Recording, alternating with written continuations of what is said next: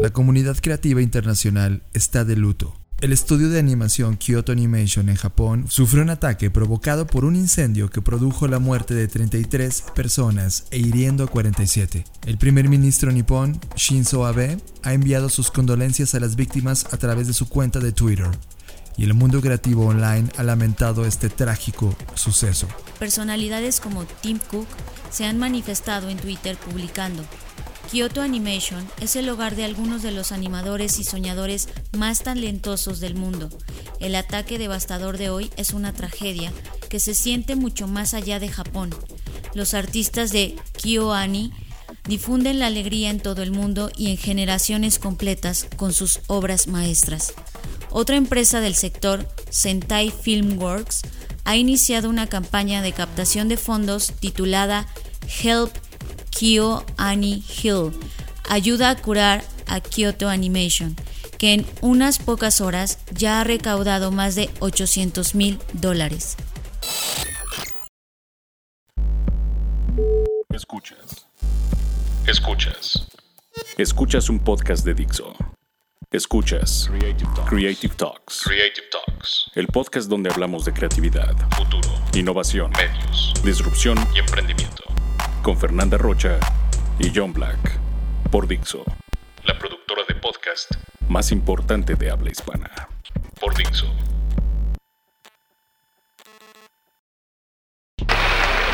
We choose to go to the moon in this decade and do the other things, not because they are easy, but because they are hard. Ignition sequence start. Six, five,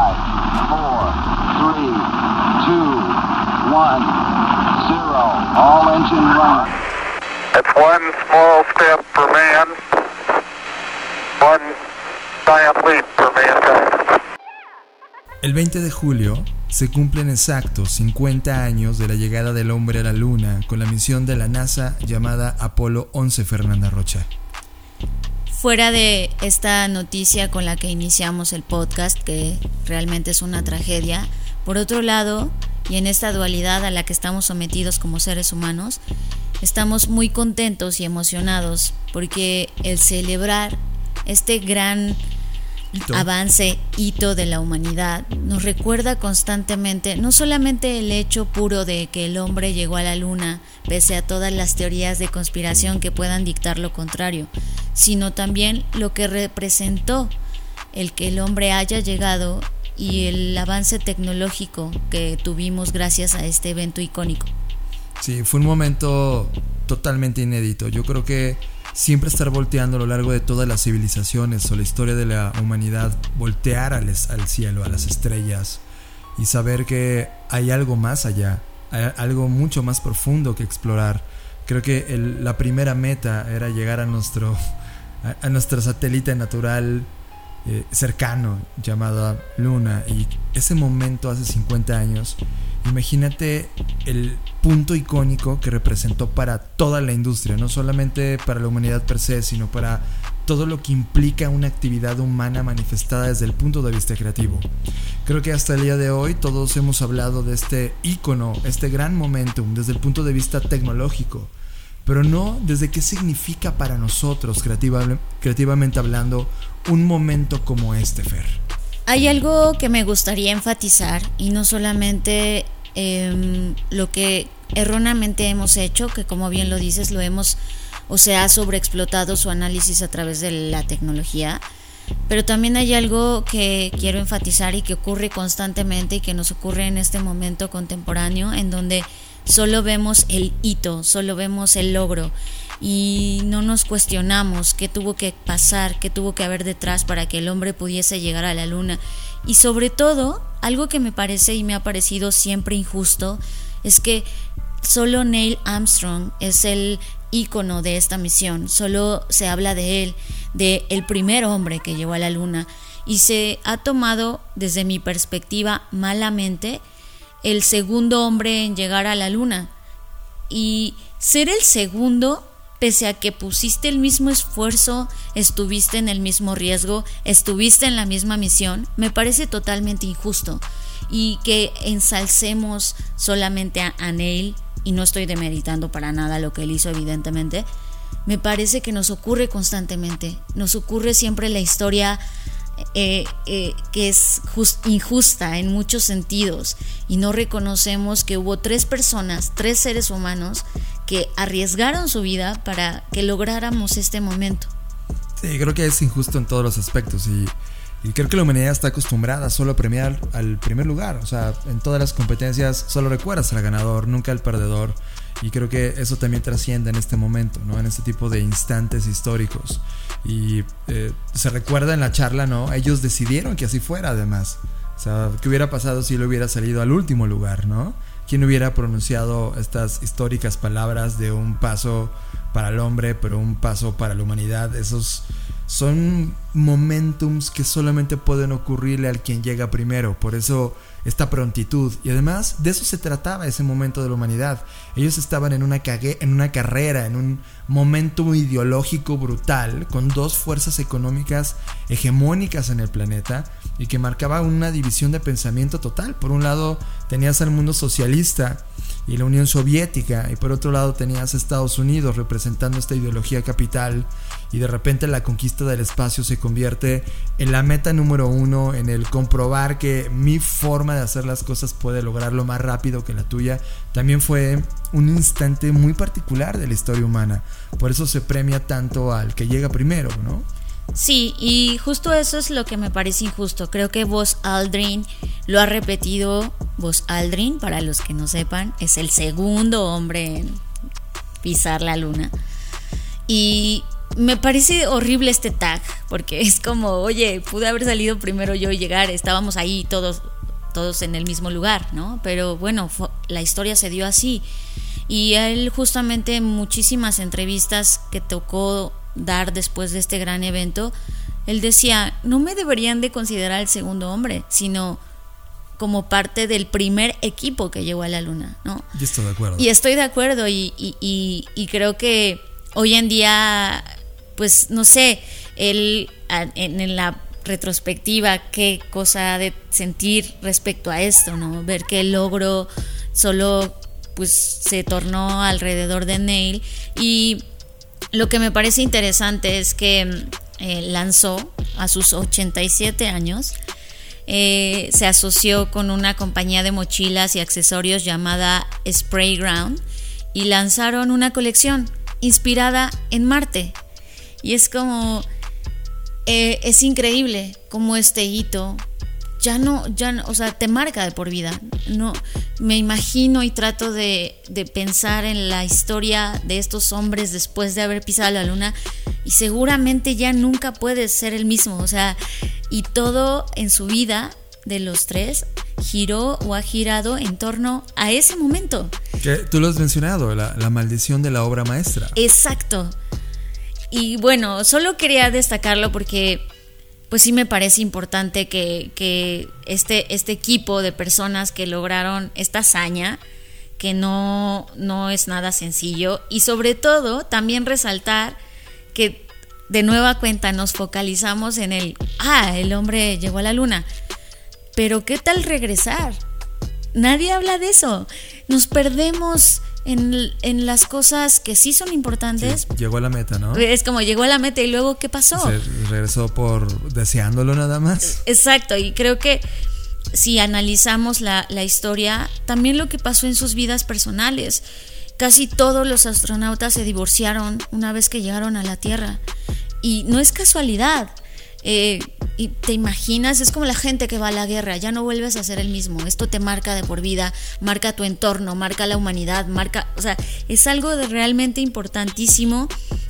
Y vos, Aldrin, como lo decía al inicio, pues cayó en el alcoholismo y, tuvo este momento eh, otros sintieron la llamada de seres sobrenaturales, ¿no? Hubo, hubo cosas muy interesantes en la vida de, de estos astronautas y, creo que es importante también decir que el regreso fue duro, no solamente en la misión, es decir, no solamente el hecho de volver a la Tierra, sino estar en la Tierra y retomar su vida también fue muy difícil. Lo cual en varias ocasiones en este podcast hemos platicado del camino duro del creador. Y sin duda este icono, este momentum, no debe ser solamente recordado como un tema 100% tecnológico, sino es el reflejo claro y absoluto de, la, de lo que implica la creatividad en la vida humana. No reflejada probablemente como arte, porque la luna ya estaba ahí, ¿no? sino como un mérito a la curiosidad pura. Y creo que este gran, este gran aniversario, estos 50 años, que by the way fue ayer, o sea, los que están escuchando este podcast, miren a sus padres. sí, o sea, tiene muy poquito tiempo. Eh, y eso también nos ayuda. Estos hitos nos ayudan a reflexionar.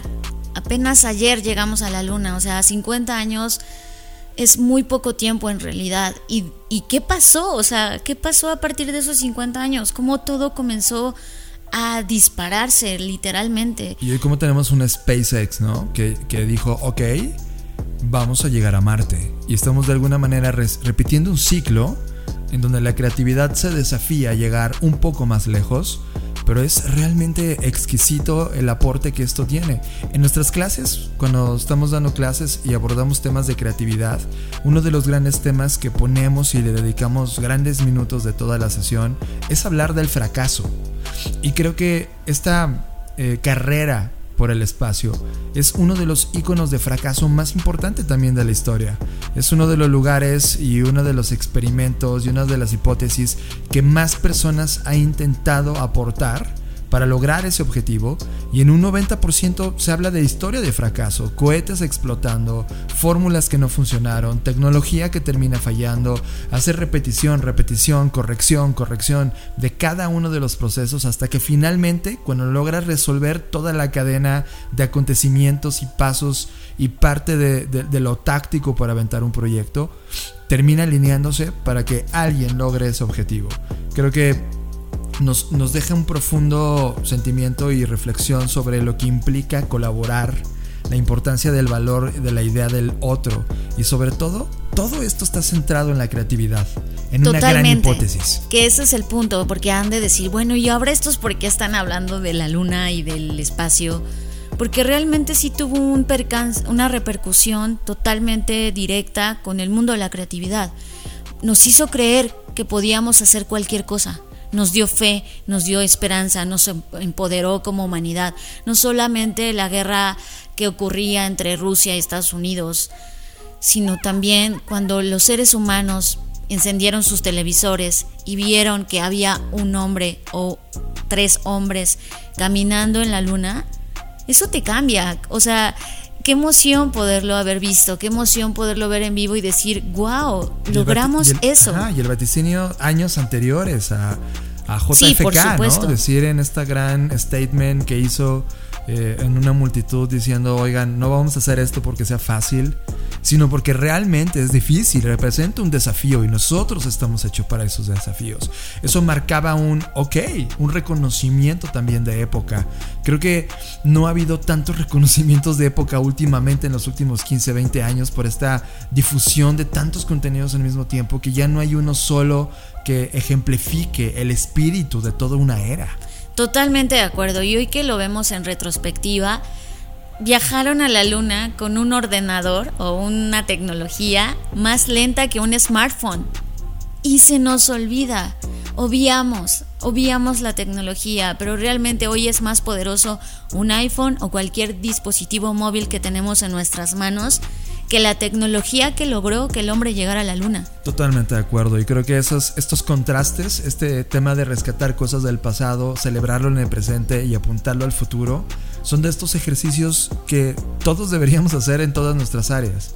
Y que también han provocado una influencia brutal en la toma de decisiones posterior. Por ejemplo, la NASA se preguntaba qué va a suceder con el resto de la humanidad una vez que empezaron a tener estos iconos en 1986, Fer, crearon un, estudio realizado por investigadores de la NASA a un grupo de niños para entender por qué la humanidad estaba pensando lo que pensaba en ese momento de mediados de los 80 y sobre todo entender una gran, un gran cuestionamiento que ellos no estaban logrando solucionar.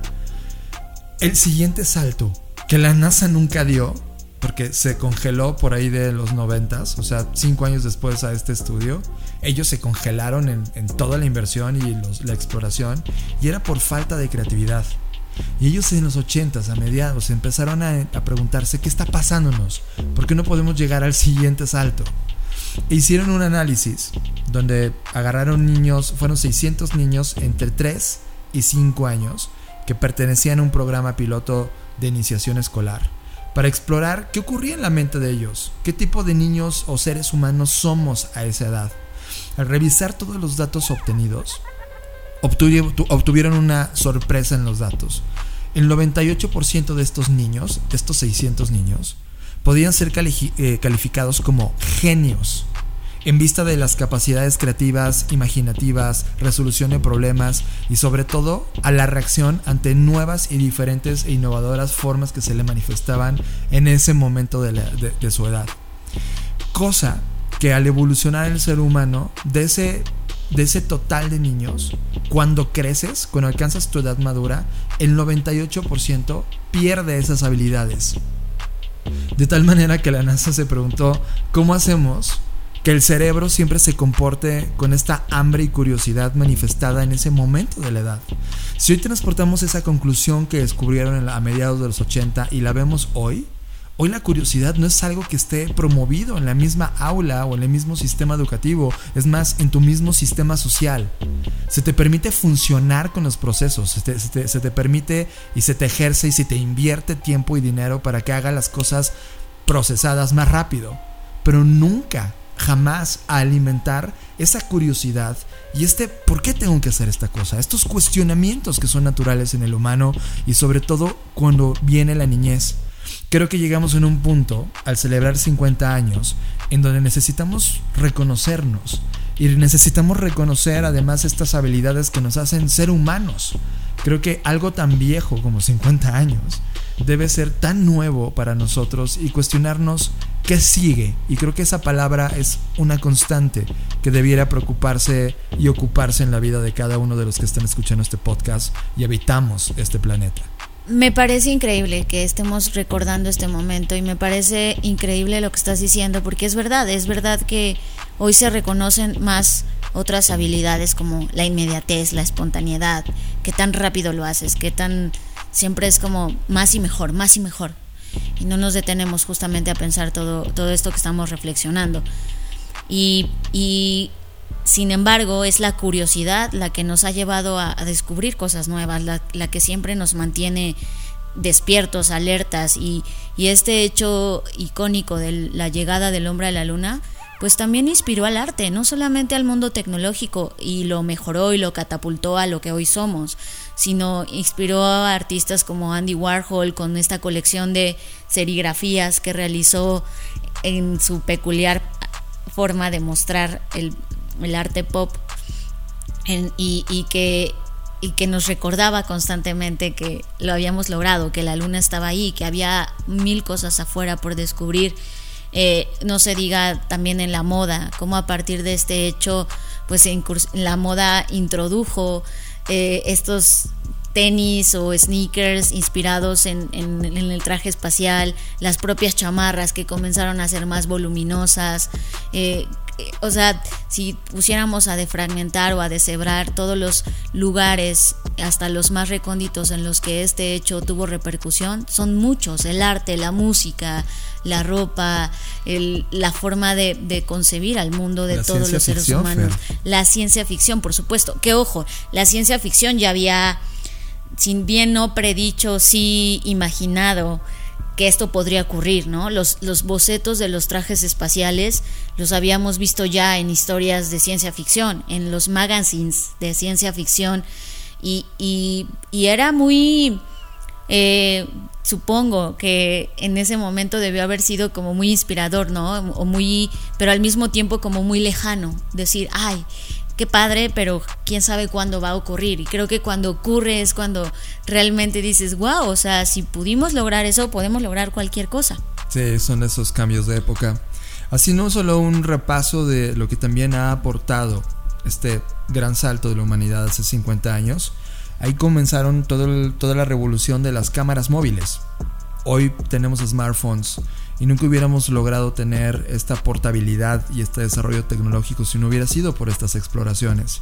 Tenemos el memory foam, que son estos colchones que se pusieron muy de moda, ¿no? Almohadas y, o sea, ya han hecho bastantes cosas. y que nunca se hubiera desarrollado esa tecnología o este material que la gente de la NASA eh, usó para, para ellos. O tan solo el tema wireless, el, el de no usar cables, eh, nació gracias a este hito, ¿no? Hay una Bla- compañía que Black se llama and Decker. Black and Decker, sí, está justamente- Plantronics, que hizo esta comunicación Bluetooth también. Sí, crearon, por ejemplo, Black and Decker creó el el taladro inalámbrico, el que no necesitaba una conexión eléctrica para funcionar, justamente para que cuando llegaran a la luna tomaran algunas muestras de la Tierra o, de lo que encontraran ahí, ¿no? Entonces, pues esta tecnología wireless también nació ahí. También eh, a Dan, que le va a em- emocionar mucho esta noticia, los Nike Air, todo este desarrollo tecnológico detrás, y que de hecho es una técnica desarrollada por M. Frank Rudy, ingeniero de la NASA, inspiró y utilizaron todo ese conocimiento de desarrollo tecnológico para desarrollar los Nike Air, que a finales eh, de 1979 se, sale, sale a la venta por primera vez con, con toda esta inspiración que tuvo evidentemente la NASA en el mundo de la moda y por supuesto en el mundo de los sneakers. Y Fer, quiero quedarme en algo que vamos a cerrar este bloque que se convirtió en el tema de la semana. Eh, hace 50 años, días antes de la llegada de ese 20 de julio, se lanzó en los Estados Unidos un track que fue incomprendido y de hecho durante décadas posteriores eh, no había tenido esta trascendencia a como lo ha tenido en los últimos 10, 15 años. Primero proviene de un artista que tú y yo amamos, respetamos y, casi adoramos.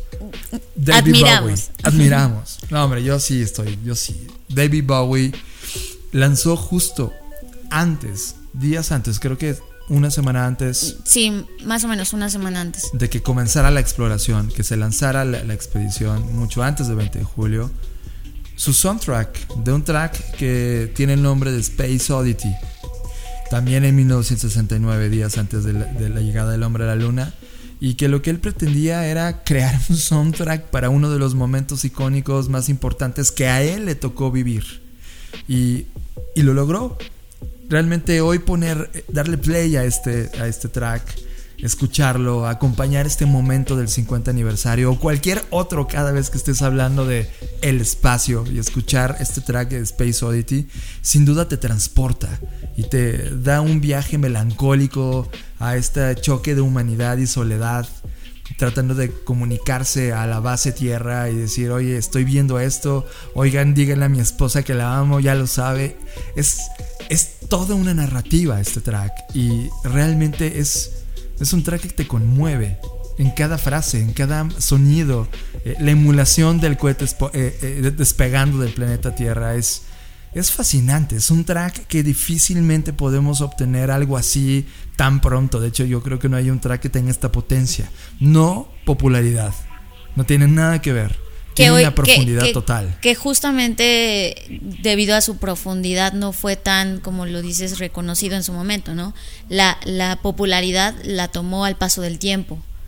Y eso me recuerda a mí que mm, la, desafortunadamente, ¿no? La mayoría de los artistas son incomprendidos con sus contemporáneos y siempre eh, la trascendencia que logran es post-mortem, ¿no? Y, y este es el caso. Yo creo que hoy entendemos más que nunca esos sonidos y se nos hacen normales o incluso cotidianos. Pero ya me imagino lo que pasó en ese momento con las personas que no lograban ver lo mismo que él estaba viendo. Y aún así lo plasmó, ¿no? Entre los recursos que hay, lo plasmó. Vamos a cerrar este bloque no poniendo este track, sino poniendo un track todavía con más propósito. Es la interpretación de Amanda Palmer, grabada en Vancouver en 2016 eh, como marco de un TED Talk. En este escenario no solamente estaba Amanda Palmer, estaba Osman Riaz, estaba Jarek Bischoff y también una de las personas icónicas durante una década, Al Gore, que fue este ser humano que intentó llegar a la presidencia de los Estados Unidos, la perdió, pero también em- empezó todo un proceso de evangelización hace más de una década para advertirnos de qué pasaría si la humanidad seguía consumiendo, explotando y contaminando al nivel en el cual estamos. Imaginen esa mezcla en la voz de Amanda Palmer y con toda esta mezcla de personas que están dentro. Los dejamos con Space Oddity de Amanda Palmer.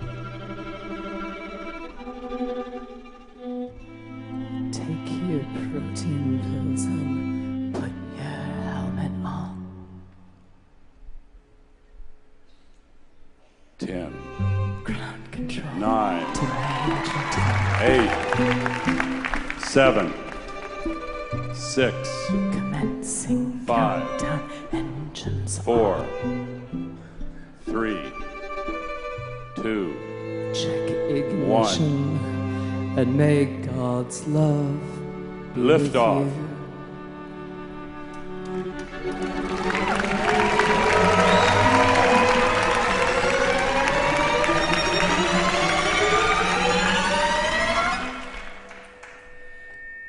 This is ground control to Major Tom.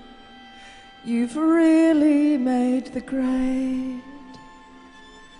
And the papers want to know whose shirts you wear. Now it's time to leave the capsule if you dare. This is Major Tom to ground control.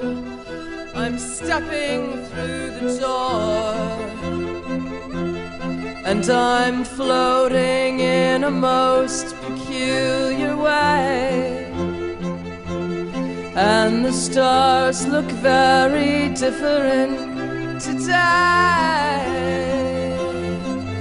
For here am I floating around my tin can. Far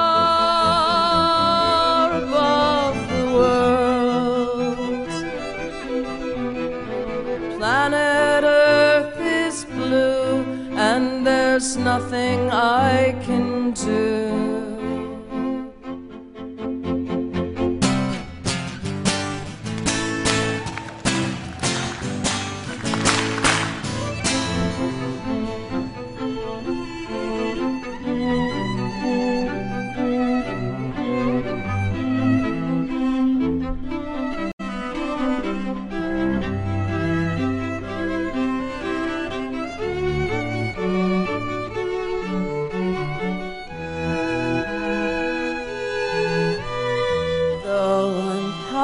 100,000 miles, I'm feeling very still. And I think my spaceship knows which way to go. Tell my wife I love her very much. She knows ground control to Major Tom. Your circuit's dead. There's something wrong. Can you hear me, Major Tom? Can you hear me, Major Tom? Can you hear me, Major Tom? Can you hear?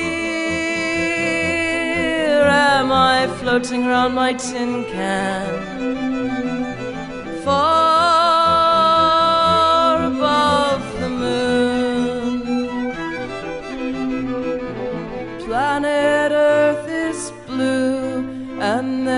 nothing I can do.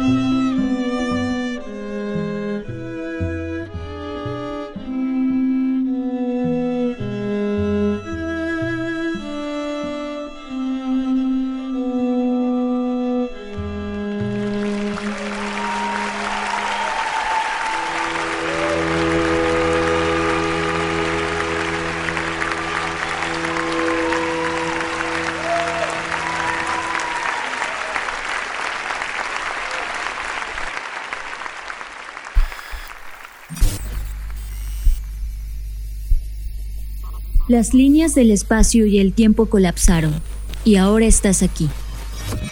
Bienvenidos humanos a este podcast que habla de tecnología, arte, diseño, creatividad, futuro, emprendimiento, contenido, cultura digital y cyberpunk. Bienvenidos a las Creative Talks Podcast, un podcast presentado por Blackbot, la compañía que diseña el futuro. Creative Talks es parte del movimiento global Creative World. Creative World. I try to convince people to slow down, slow down AI, to regulate AI. This was futile. I tried for years. Nobody listened. Nobody listened. Y hablando de lo que sigue, inspirados en este gran suceso, pues tenemos a Elon Musk, que no solamente está obsesionado con el tema de la exploración espacial, sino que además tiene una compañía llamada Neuralink que abiertamente nos confiesa que está intentando hacer esta transferencia, conexión, Interfase. interfase de datos entre un cerebro y todo lo que se le pueda conectar. Vamos a rascar un poco de historia para entender este golpe en la mesa en una semana radicalmente importante para la humanidad. En el pasado, existen tecnologías como BrainGate, que es un implante cerebral desarrollado en la Universidad de Brown, que convierte las intenciones cerebrales de cualquier persona que, que tenemos, y hoy, no sé, si hoy le ordeno a mi cabeza, cierra la boca, ¿no? Esa intencionalidad, ese- esta orden, eso lo convierte en un programa informático, en un comando que le ordena a una computadora hacer determinada función. De modo que por primera vez se materializaban en forma de movimiento los pensamientos. Eso fue un experimento logrado en el 2006 por en la Universidad de Brown.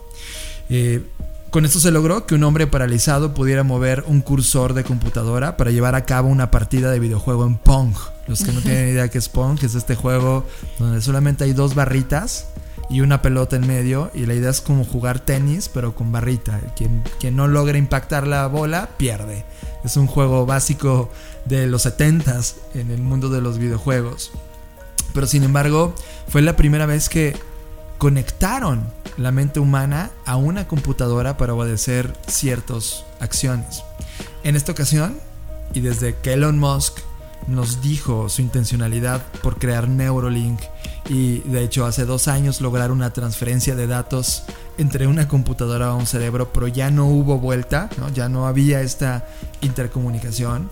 Ahora Elon Musk nos ha dejado entender que está desarrollando una interfase cerebro-máquina, máquina-cerebro, con el objetivo de poder habitar órdenes, coexistir órdenes, comunicarnos data en una interfase donde ambos, un procesador orgánico llamado cerebro y un procesador inorgánico y artificial llamado Computadora.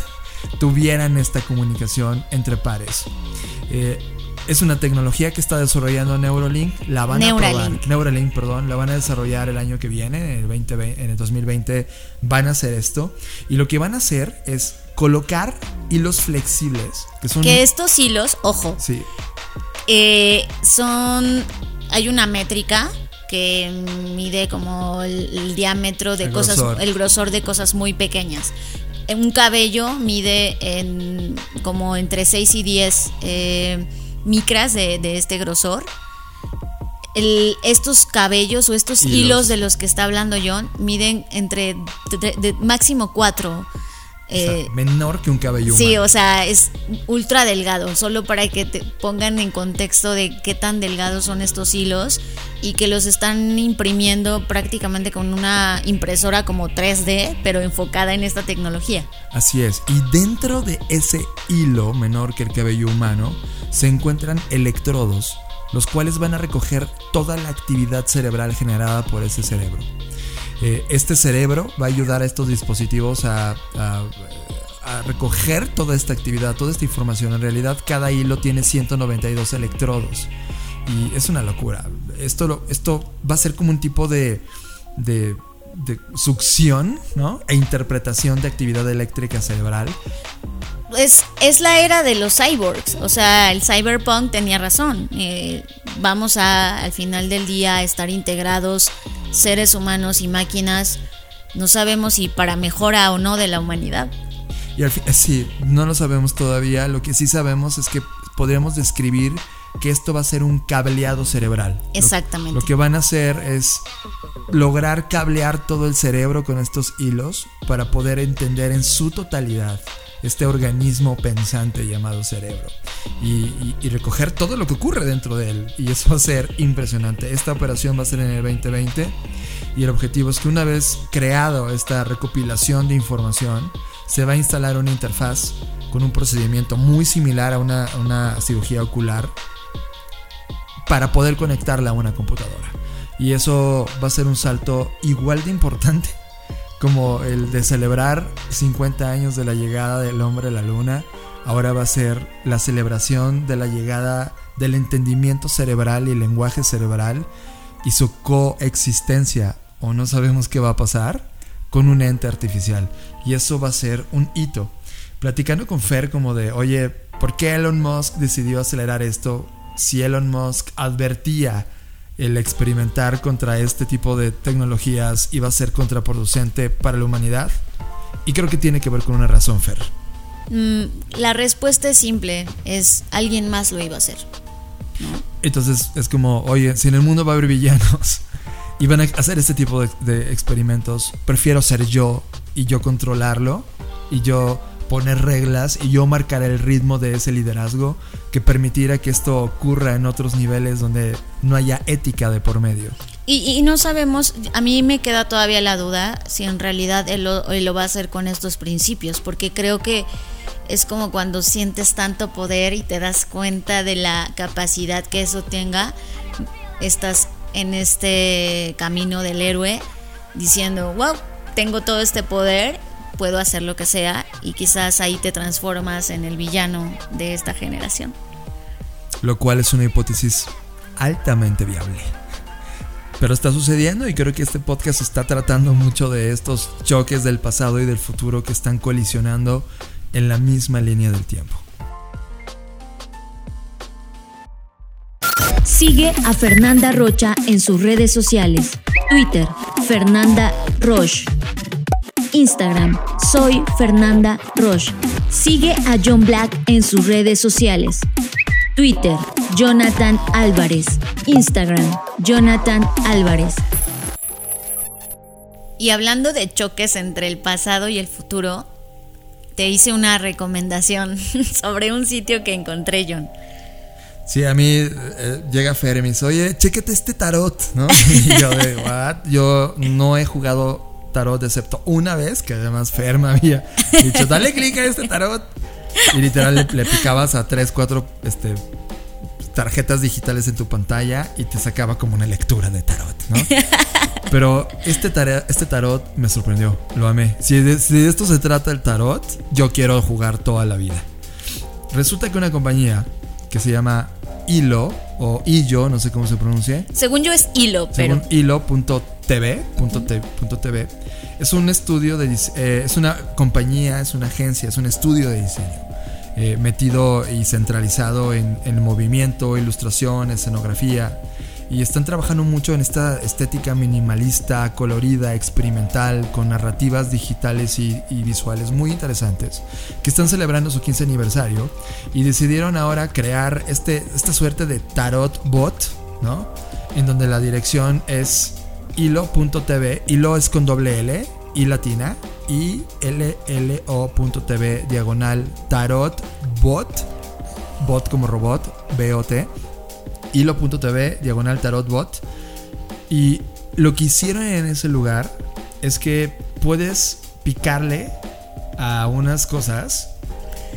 Em, en realidad lo que cómo funciona es de esta manera. Los que alguna vez han leído o han ido a que les lean el tarot sabrán que el tarot está compuesto por distintos símbolos o personajes, vamos a llamarle así, que son como arcanos y muchas cosas. Y la idea es que cada uno representa algo. Entonces cuando tú vas a leerte el tarot, descubres la carta y eso pues según esto habla sobre algo, ¿no? Tiene un significado. ellos hicieron exactamente lo mismo, solo que cambiaron los iconos y las representaciones. Son cosas contemporáneas que tienen que ver con inteligencia artificial, con cosas como qué pasaría en el supuesto que la inteligencia artificial nos conquiste, etcétera, etcétera. Cosas que hoy podrían pasar o en un futuro a cortísimo plazo. Entonces, en esta tirada de cartas, tú seleccionas tres cartas y te dice un futuro probable o posible pero no tu futuro, sino el de la humanidad. Sí, lo cual está impresionante porque eh, tiré como cinco juegos tarot y los cinco juegos es algo que en verdad validas. Por ejemplo, voy a tirar uno. Tu próximo presidente eh, global, o sea, está en este momento empezando la campaña de reelección de Donald Trump. Para ellos es Trump va a ganar. Y de hecho vamos a ver el primer presidente definido por una construcción de voz popular no a base de la realidad, sino a través de deepfakes. Los que no tengan idea que es un deepfake lo van a ver con mucha intensidad durante los siguientes años, pero son estos videos truqueados donde juras que una persona dijo lo que dijo, pero en realidad está truqueada para emular su tono de voz, movimiento de labios, gestos faciales, etc. y decir cosas que nunca dijo. Entonces va a haber una guerra de deepfakes entre toda esta campaña que por primera vez el mundo va a ver una y va a ganar Trump. y este tarot ya nos lo dijo. Sí, el tarot lo dijo. Evidentemente este es un esfuerzo creativo brutal de la agencia Hilo.tv de poner eh, escenarios probables, muy cercanos, porque esto está a la vuelta de la esquina, pero que en realidad están basados en tecnología, creatividad y diseño. Es decir, eh, es interesante, métanse a jugar, vean qué escenario les salen y son tremendamente exquisitos. Son temas eh, que nos toca vivir y nos va a tocar experimentar con un alto grado de probabilidad de que ocurran. Y profundizando un poco en lo que esta agencia hace, también tienen un servicio, vamos a llamarle así, que pueden ver en el sitio algo.tv, así de algo, en donde ellos eh, prometen ayudarte a lanzar estrategias con la ayuda de humanos y robots. ¿Qué quiere decir esto? Es si tú quieres crear 80 videos a la semana, sabes que eso te cuesta tener una infraestructura súper robusta si trabajaras con humanos, pero ellos te prometen que trabajando humanos, máquinas, lo puedes hacer en tiempos cortísimos que con humanos no lograrías. Sí, además están evidentemente centralizados en la estrategia de video estrategia, ¿no? Es, es, o sea, ellos al decirte, oye, tu siguiente presidente va a ser gracias a una campaña de deepfake, es, es porque probablemente ellos lo van a hacer, ¿sabes?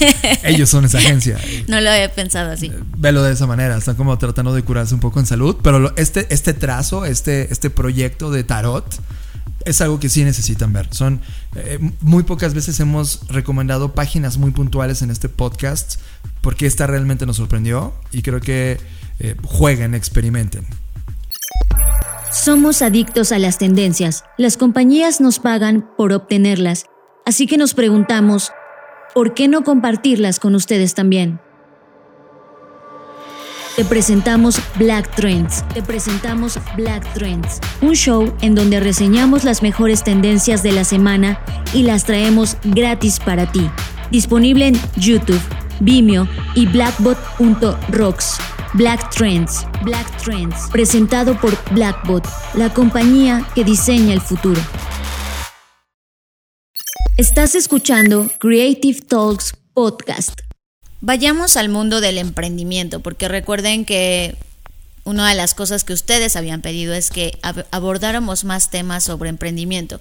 Que en realidad, ojo, voy a decir una cosa, creo que los temas, cualquiera de los temas que tratamos acá puede aplicar a si eres un emprendedor o un empresario. Ser emprendedor no es solamente poner una compañía, es también tener el espíritu de hacer cosas nuevas, de explorar, de ser curioso, como lo que ya dijimos eh, en minutos pasados. Así que Dentro de este mundo existen diferentes eh, términos, eh, entre ellos está este tema de compañías unicornios, que son proyectos que la reventaron. ¿En qué sentido? En que se volvieron multimillonarias, eh, logrando hitos de trascendencia económica muy importantes a una velocidad nunca antes vista. y que además alcanzan un valor de mil millones de dólares. Puntualmente ese es el indicador, ¿no? O sea, si, si- si tú tienes un dólar menos a eso, todavía no eres un unicornio. E- efectivamente. Entonces, eh, y se ha como popularizado que hoy en día todos los startups, sobre todo todo el mundo de venture capital, de bajar fondos, etcétera, pues a- a- ese es su meta, ¿no? Ese es como el por qué están Sí. haciendo las cosas para un lograr unicornio. ser unicornios. Claro. Y no necesariamente es un buen indicador. Por ejemplo, hay compañías que ya tienen esa valoración, pero ni siquiera alcanzan a ser tan rentables como la vendedora de tamales de la esquina. Exacto, lo hemos hablado en otros episodios. Eh, la señora que vende tacos o tamales en la esquina es más rentable que Uber hoy en día, ¿no? Es It's it's, a a fact. fact, no, no es no es no fake. Igual ahora mismo dicen, ¿what? Si vean podcasts pasados donde hablamos de este tipo de temas, y si no, ya lo verán alguna vez en alguna clase que se topen con nosotros.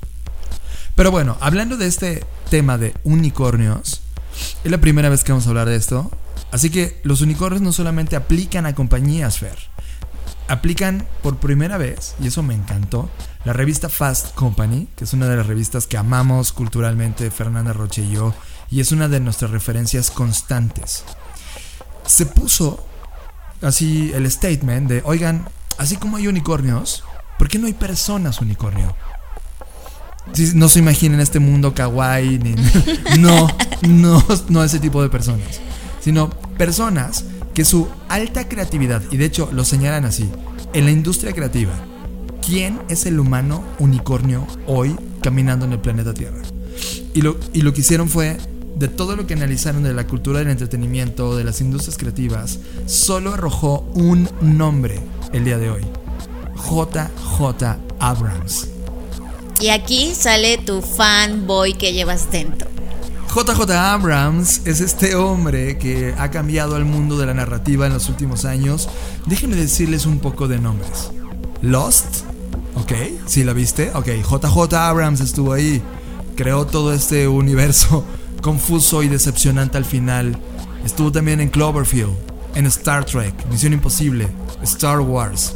Eh, en el 2010 escribió y dirigió junto con Steven Spielberg Super 8.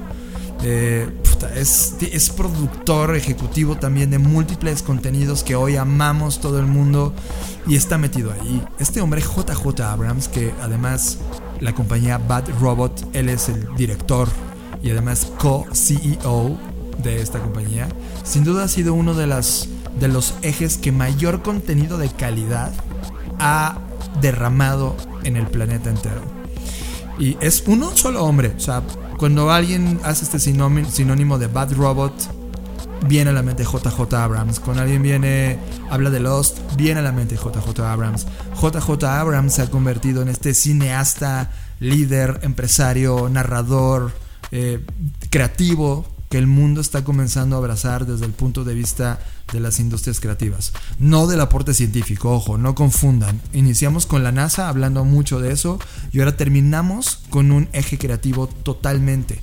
Y esto me llevó a un nivel de pensamiento interesante, Fer, porque en lugar de querer construir una compañía unicornio, ¿por qué no comenzar a construir a personas que se convierten en unicornio? Que el valor de esa persona en el planeta Tierra sea capaz de producir esa riqueza. Y no solamente en un término de calidad de dinero, sino calidad cultural. Y eso creo que JJ Abrams, habrá quien lo odie, habrá quien lo ame. Yo sí estoy más, más sesgado al mundo de lo admiro muchísimo. Se convierte en un icono para mí y en un objetivo a alcanzar. ¿Por qué no convertirnos, cualquiera de los que estamos escuchando este podcast, en el primer unicornio creativo de la región? Eso es tremendamente interesante por tu capacidad de compartir contenido, por tu capacidad de compartir conocimiento. Ahí está la oportunidad. Lo que señala la revista Fast Company es que esto se produjo por un fenómeno único en el que estamos viviendo. Estamos viviendo en la era de los contenidos. Totalmente claro. Hay jugadores que hoy no podemos dejar de ver como Netflix cada vez que llegas a tu casa y estás consumiendo contenido. Y él está parado ahí. Él, él, no tiene fidelidad con nadie. Él tiene las historias que quiere contar. Y la gente ama la forma y la fórmula con la cual él está generando estas historias, contándolas visualmente y narrativamente. Y está generando los primeros grandes cheques impresionantes para generar producciones con el sello JJ Abrams. Es decir, este es el Disney de nuestra era. JJ Abrams se está convirtiendo en este vaquero creativo que está liderando al tope de la industria creativa que conocemos hoy y la está llevando a un nivel de discusión altamente interesante. JJ Abrams, el primer creativo unicornio que el mundo está conociendo. Nada que agregar. Creo que está ocurriendo lo que tenía que ocurrir. No es algo, me queda claro que no estaba en su propósito. Voy a ser el primer creativo unicornio. Él simplemente se ha dedicado a hacer cosas, a crearlas, a compartirlas, a cagarla muchas veces y asumir ese riesgo. Y, para mí ese es realmente el espíritu emprendedor. He estado reflexionando esta semana por muchas cosas que ocurrieron en Blackbot sobre realmente qué se necesita para emprender. Y en primer lugar, yo siempre lo digo, es estómago. O sea, e, esto es un roller coaster y tienes que aguantar. Pero además de eso, creo que también está este tema que tiene JJ Abrams muy claro, es crear. No importa no importa si va a ser famoso o si eso que estás creando va a ser un bestseller o va a ser la mejor película del año o va a ser lo que sea, sino en realidad lo que importa es que quieras compartirlo y, y que quieras hacerlo. Al final del día hacemos las cosas por nosotros, por más egoísta que eso pueda sonar, lo haces por ti porque tú eres el que te va a sostener cuando todo vaya mal, tú eres el que te va a sostener cuando todo vaya increíble, entonces eh, tienes que hacerlo por ti. Y lo demás solo van a ser consecuencias, como esto, me parece una consecuencia simplemente del gran esfuerzo y gran trabajo que ha hecho a lo largo de su carrera. Totalmente, Fer, y creo que eh, ayer Ayer en la noche vi Spider-Man contigo por primera vez, ¿no? No vamos a comentar a Spider-Man, creo que hay gente que le gustó y que no le gustó y creo que no hay mucha profundidad. Pero hay una frase que me, dejé, dejó volando en la noche. Cuando Misterio le dice a Spider-Man, perdón por esto, ustedes saben que aquí hablamos más cosas, so fucking sorry. Pero él le dice, por favor, nunca pidas disculpa de ser el más inteligente en la mesa. ¿Te imaginas la mente de JJ Abrams de llegar y contar historias en su grupo de amigos y decir, oh, esta, esta historia, si tuviera esto, imagínate cómo lo volteaban a ver de, qué raro es este güey? Creo que por primera vez en la historia, los raros, los que piensan distinto, los que son distintos a, distintos a este status quo, tienen que dejar de sentir pena por ellos mismos y tomarse valor y manifestarse.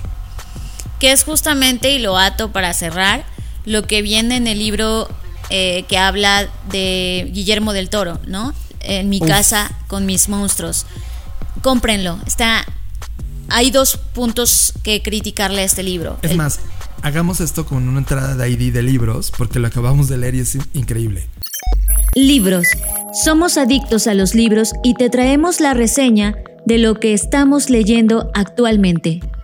Libros es presentado por Katana, el primer Creative Planner para mentes creativas. Este, este tema del ser el rarito, del, ay, este güey está loco y todas esas críticas de las que ya hemos platicado en este podcast, justamente es algo de lo que Guillermo del Toro narra o intenta plasmar en este libro. Y como lo decía, este libro tiene dos abordajes. Por un lado, su manufactura puede mejorar, sin duda nosotros que somos fans de los libros de diseño, hemos visto exquisiteces mm, de, otro orden y otra generación que me parece injusto que este libro no lo tenga porque lo merece. Sí, las, fotos no tienen la potencia en el papel en el cual fue impreso. Las fotos no tienen la calidad que deberían tener, las, la impresión no tiene la calidad que debería tener, pero si corto de tajo mis expectativas sobre el papel y su diseño, y me concentro en el contenido, algo que hay que rescatar es justo esto que Guillermo del Toro dice, los monstruos me permitieron ser y me permitieron sentirme que no estaba mal pensar o ser de cierta manera y actuar de cierta manera. Y creo que el adoptar a tus monstruos se debe poner de moda. Entender a tus monstruos se debe poner de moda. Y dejarte ser un monstruo se debe poner de moda. El dejarte ser el más inteligente de la mesa, no tiene nada de malo. y lo hemos platicado en esta mesa, en este podcast muchas veces, en que en las culturas, sobre todo latinoamericanas, tendemos a minimizar lo que hacemos, a no creérnosla. Nos falta eso. Porque Totalmente. al final del día, como lo que le pasó a Elon Musk, alguien lo va a hacer. Y puede que ese alguien ni siquiera tenga el talento, ni siquiera tenga la misma perspectiva que tú, ni siquiera tenga la misma visión que tú tienes, pero lo va a hacer. Y al final del día, los seres humanos, ya lo vimos con la llegada del hombre a la luna, van a reconocer al que lo haga, al primero en pisar la luna, no al segundo o al tercero. Y por más injusto que eso sea, es real. Entonces, si tienes miedo porque crees que no estás haciendo lo que se supone que tendrías que hacer, pero hay algo adentro de ti que te dice que vas por buen camino, no escuchas las voces que te digan alrededor que eso está mal. Porque no lo han hecho de llegada. Sí, normalmente quien critica es alguien que nunca lo ha intentado, ¿no? Lo cual es como... "Bleh". Gracias por tu opinión sabia. Y aunque lo supiera, nunca nadie va a saber qué se siente vivir tu vida, porque no eres tú, no son tú. Así que al final de todo este podcast, desde hace 50 años que llegamos a la luna, pasando por el primer unicornio y todo esto que platicamos el día de hoy, lo único que me deja en la mesa es hazlo. Lo que quieras, estamos en una era donde puedes hacer y ser lo que quieras. Las herramientas están ahí. Si pudimos viajar a la luna con tecnología menor a la de un smartphone, que está en tu bolso ahora mismo. Podemos hacer cualquier cosa. Estás procesando Creative Talks Podcast. Y con esto llegamos a el final de este podcast. Wow, la velocidad. Hablamos. O sea, yo la verdad siento que me acabo de sentar en la silla. Hace Y- cinco y, minutos. Y volto a ver el tiempo y es de fucking shit, tengo que acabar el podcast. Wow, gracias por, por estar ahí. Gracias por regalarnos sus minutos que no van a poder recuperar jamás. Por eso es que nosotros nos desvelamos haciendo guiones, trabajamos con intensidad para que cada segundo de este podcast valga la pena para ti y digas, fuck, qué bueno estuvo, cada vez más, cada vez más. ¿Lo estamos logrando? Esa es una pregunta que igual dejo para ustedes y nos ayudan a contestar en todas nuestras redes sociales. Yo soy Jonathan Álvarez, ese es mi, mi, mi Twitter, arroba Jonathan Álvarez o mi arroba Jonathan Álvarez- Álvarez en Instagram. Por favor, cuéntenos qué están sintiendo de estas transformaciones, porque es para nosotros tremendamente importante hacerlo para ustedes y compartir esto con ustedes y es momento de escucharlos un poco. Gracias por estar acá. Reconozco su habilidad y su capacidad por curar contenido, encontrarnos en esta línea de tiempo, ponerse los audífonos y a- dejarnos acompañarlos en lo que sea que estén haciendo. Yo soy Fernanda Rocha, me encuentran a mí en Twitter como arroba Fernanda Roche, en Instagram como arroba soy Fernanda Roche y a Blackbot lo encuentran en cualquier red social como Blackbot Rocks. Muchas gracias por estar acá, nos vemos en el futuro.